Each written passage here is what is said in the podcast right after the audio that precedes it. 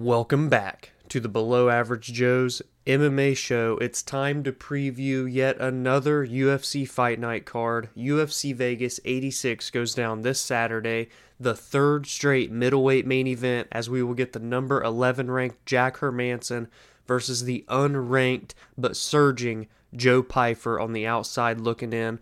Plus, we'll talk about some of the other solid scraps on the card, including a fight with Dan Ige in the co main event.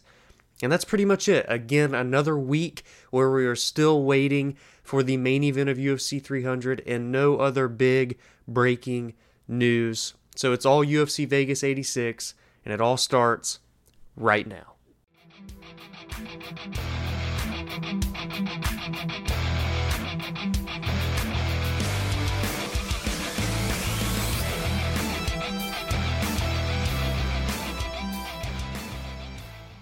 UFC Vegas 86 is the fourth UFC event of 2024 and the third straight event where we will see middleweights at the top of the bill in the headlining bout. At UFC 297, we had a new champion rise with Dricus Du Plessis dethroning Sean Strickland. Then we had a little bit of a break. We come back with the number 11 Nassourdine Imavov defeating the number 8 ranked Roman Dolidze. And now we are here with the number 11, the new number 11 ranked Jack Hermansson taking on the unranked Joe Pyfer, the Dana White Contender Series alum. Will we get another breakthrough in the rankings or will the Joker hold strong? Since April of 2019, Jack Hermansson has quite literally won one, lost one, won one, lost one. Up until December of 2022, he lost that most recent bout against Roman Dolidze, who we just saw last week in a main event spot. All of 2023, we didn't get to see the Joker. Will the layoff pay off? We've seen Jack Hermansson reach pretty high in these middleweight rankings. He's cracked into the top 10. He's approached that top 5 territory, but never got that one final win to solidify him as a true title contender. If you look at the record, he wins four in a row after losing to Thiago Santos. He loses to Jared Cannonier. Bounces back, beats Gastelum, but then loses to Vettori.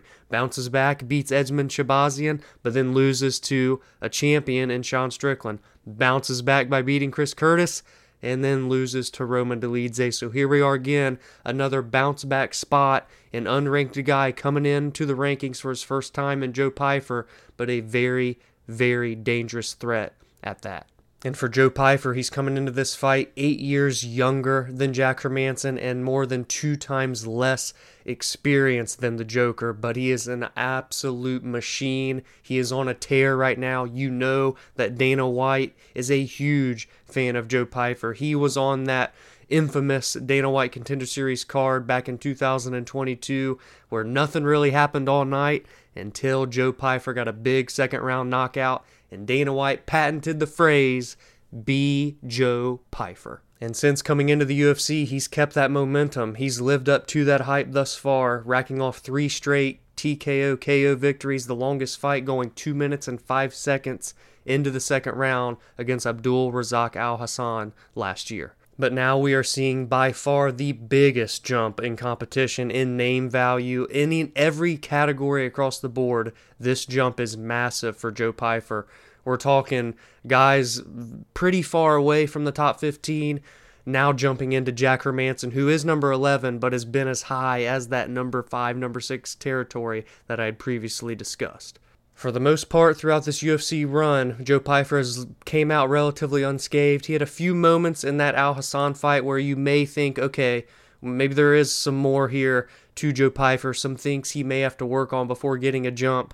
And now here we are. That was in October. It's now February, going up against Jack Hermansson, who, to be quite honest, is a very solid, well rounded guy. Not great in particular in any one category, but good all across the board. But I do believe in this fight, Hermansson should look to grapple if he's wanting to get a uh, easier path to victory, if you will, against Joe Pyfer. Someone we haven't seen get tested too much. The most we saw him tested was against Alhassan, but Pyfer did get a submission of his own right in that fight, so he proved that not only on the feet does he have that knockout power, but he can pull off submission on the ground. And I look for this to be a relatively violent fight as well. You look at what Joe Pyfer's been able to do in 14 career fights, I believe only going the distance one time. And in 31 pro fights for Jack Hermansson, he's only seen the scorecards nine times total. He has 11 knockouts, six submissions, hinting back toward that, you know, well rounded skill set that he truly does possess, and been finished in five of his eight losses. This is a very violent fight. Two guys that, when they will clash, I just think aren't made to go 25 minutes like we've seen in the previous two middleweight main events. Will the veteran expertise of Jack Hermansson, the, the resume that he's built, the competition that he's faced be too much to handle for Joe Pyfer?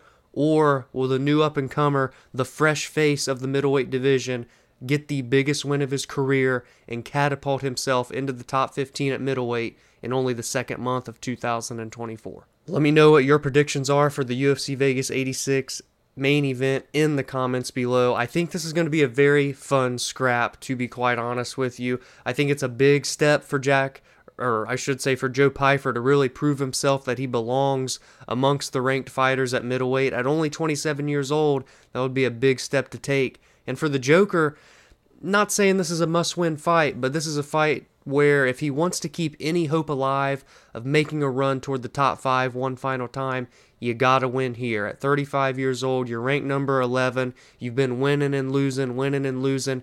You gotta put it together here if you're the Joker. Get a big win over someone with a ton of momentum and cement himself as still a player at 185 pounds in a division where the title is getting passed around like a hot potato. Hot potato!